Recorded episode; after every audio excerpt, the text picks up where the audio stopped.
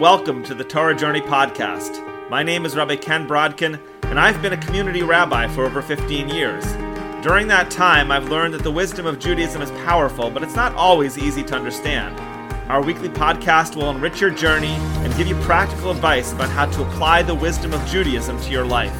We'll offer you insights based on the Parsha, current events, the Jewish year, and more. This is the Torah Journey podcast. To reconnect with you. I hope you are doing well. Wow, there is so much that people are talking about these days. Last week we referenced the recent Netflix series, My Unorthodox Life. This show, of course, broadly criticizes the Jewish Orthodox community as the protagonist Julia Haart explores her decision to leave Orthodoxy. This show actually sparked something very positive in our community. In recent days, there's been a movement of many women speaking out positively about why they choose to be Orthodox. And in doing so, they articulate a very different picture of the Orthodox community than the Hollywood version. Believe me, these women are a very articulate and formidable group. I would not want to get into their crosshairs. Now, to be sure, the conversation goes both ways. Just as there are observant women who write positively about their Orthodox lives, there's also others who write about negative experiences in the community. And that's the reality of the online world. We might not settle battles in social media, but we can engage with the people who will listen. Case in point, this past week, Ben and Jerry's came out with an announcement that they're no longer selling ice cream in the quote occupied Palestinian territories. Now, this is very significant because the statement lends support to the BDS movement that seeks to vilify, isolate, and economically terrorize Israel there was a pro-Israel backlash against Ben and Jerry's, including boycotts spurred by social media, not to mention a counter backlash from the anti-Zionists. So while we might not solve things by talking online, it's critical that we articulate our beliefs, and as we do so, that we do it passionately. As Martin Luther King Jr. said, if you want to change the world, pick up a pen and write. And in that light, I want to explore an important part of our Jewish identity that can be lost in the larger society. We Jews are a non Western tradition with different values than modern or popular culture. Judging Judaism through the eyes of popular culture leads to a lot of mistakes. If you suppose that traditional Judaism is oppressive, say to women, you might conclude that those who observe Torah are oppressed. And in reality, people who uphold Torah are choosing to do so, be they women or men. It's interesting that back in the days of the Talmud, our rabbis expressed a concern about people converting to Judaism for the sake of marriage. The Gemara says that if a person is motivated to convert for the sake of marriage, their act of conversion might not be sincere. Now, that discussion notwithstanding, over the past 200 years, halakha has moved away from that concern. And the reason is because in modern society, everyone, hopefully, gets to choose who they want to marry. In the days of the Talmud, the non Jew could not marry a Jewess without first converting, and perhaps then could convert insincerely. Society has changed dramatically over the past 1500 years. Today, people in Western society can marry whom they choose. And so, if you convert to Judaism, even with an interest in a particular Jew, there's no question that you're sincere about your conversion. Now, this halakhic discussion underscores a basic reality of the modern world. People have a choice. We live in an emancipated world, and if you see someone, man or woman, practicing Judaism with, pra- with passion, they are most likely doing so because they choose to do that. Whoever we are, whatever our level of observance, we all have choices that we make about our lives. And in today's Torah Journey podcast, I want to take a look at a relevant issue in our Parsha, V'eschanan, namely matrilineal descent. This topic will prove to be an opportunity to consider how we understand ourselves as Jews, even when we are misunderstood by the society around us. Now, if you're benefiting from the Torah Journey podcast and would like to support our work, my congregation, Kesser Israel, is commissioning the writing of a new Sefer Torah. You can support us at any level in this historic project as we bring a new, beautiful Torah into our community. To donate or to learn more, visit us at www.sefertorahpdx.com. That's www.sefertorah, followed by the letters pdx for Portland.com.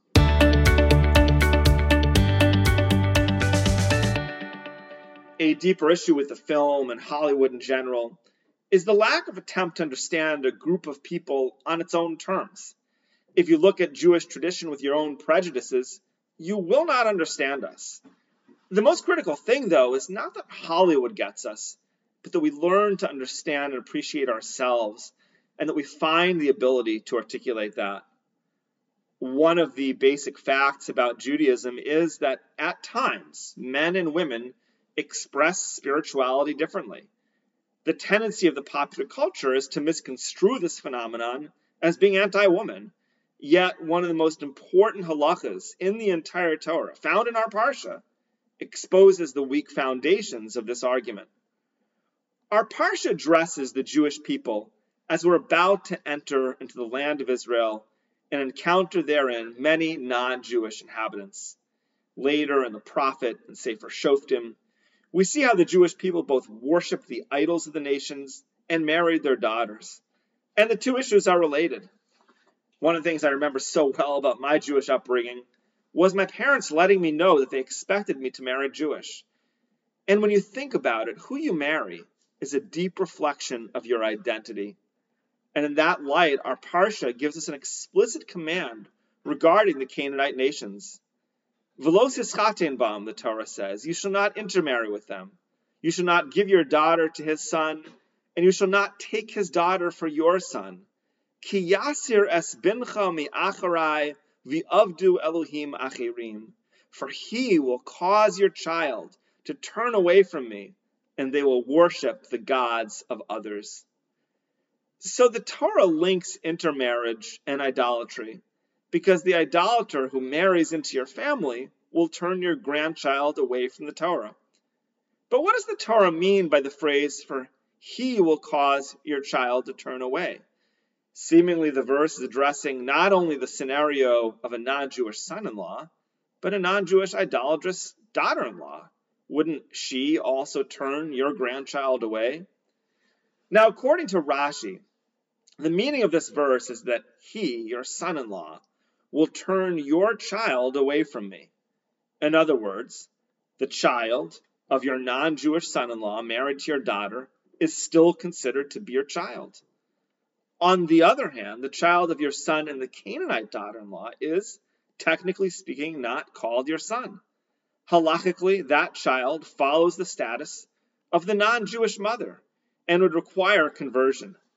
And this halacha is recorded in the Mishnah in Kedushin, Daf Samach Vavam Beis 66b, which teaches us that as far as national identity, a child follows its mother. Now, surely we're all familiar with this idea of matrilineal descent. But take a moment to consider the implication of this. The most fundamental thing about us, the Jewish people, as we entered the land of Israel, was our covenant with Hashem. And the Torah elaborates on that right after this mitzvah. It says, Ki am kadosh atam lahashem malokacha. For you are a holy people unto Hashem your God.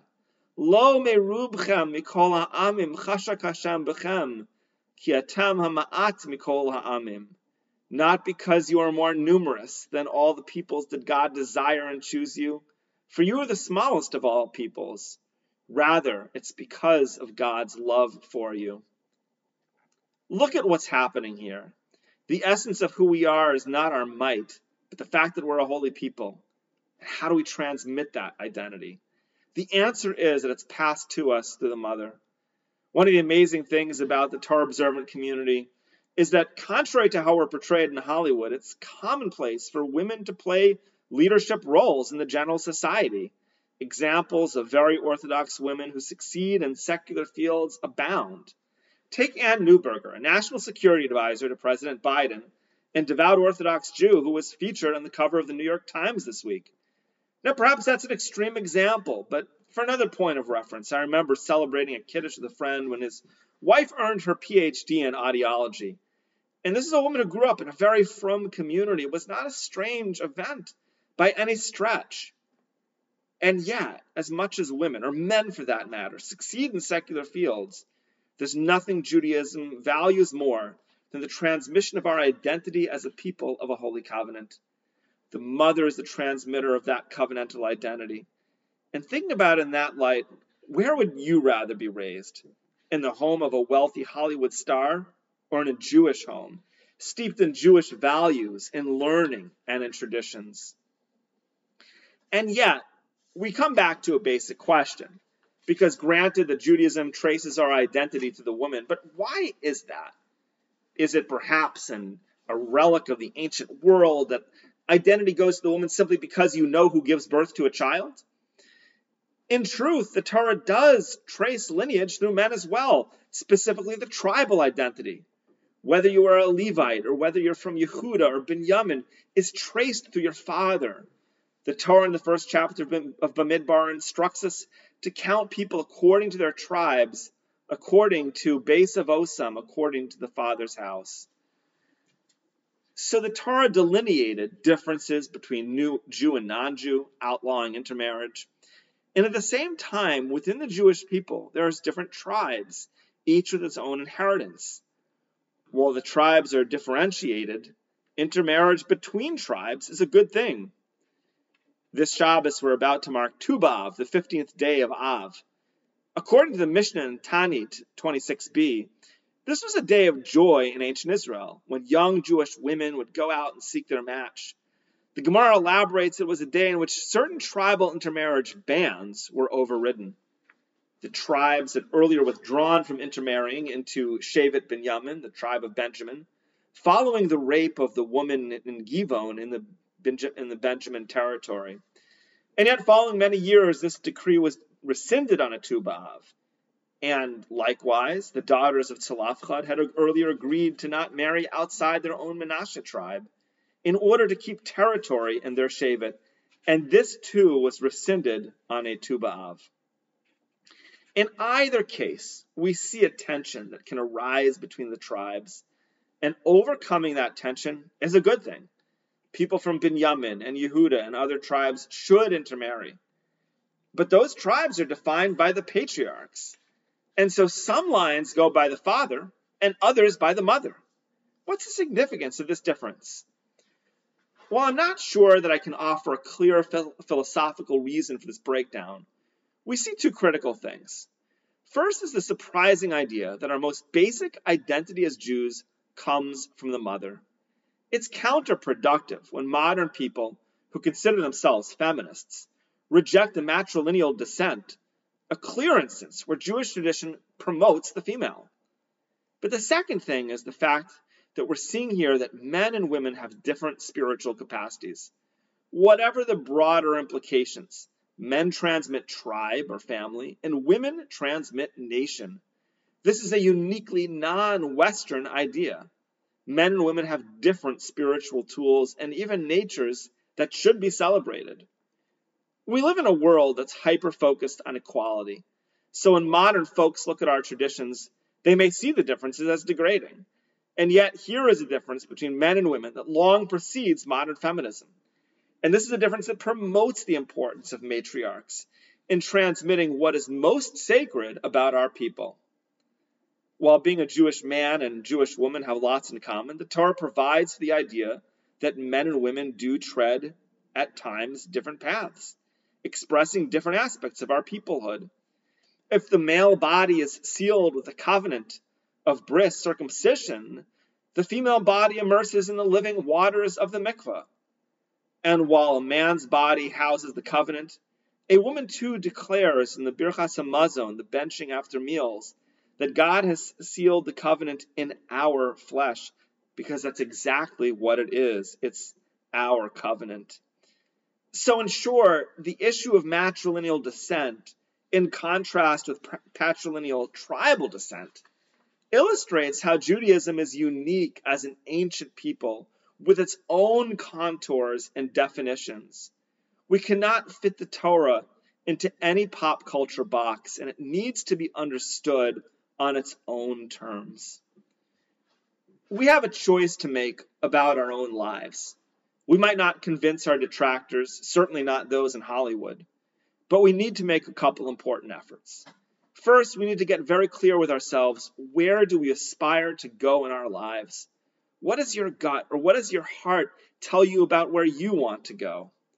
But once we take that step of knowing our path, we need to accept that there's going to be detractors and defamers. Judaism is a counterculture, and there's precious few people interested in understanding us. But then we still do need to be able to articulate for ourselves who we are. As our rabbis teach us, Damasha Tashiv, you need to know how to answer the heretic. It doesn't say we have to convince the heretic, but we have to understand the answer to the problems that they raise.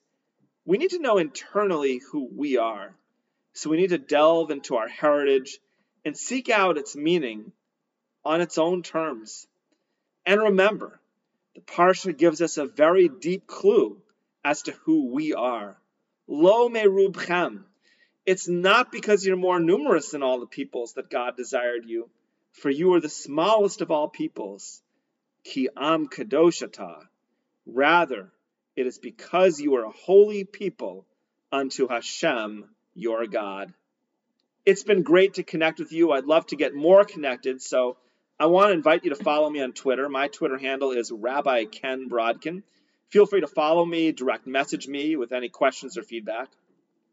And while this is generally a weekly podcast, we will return in two weeks' time on August 5th. I'm Rabbi Ken Brodkin, and this is the Torah Journey Podcast.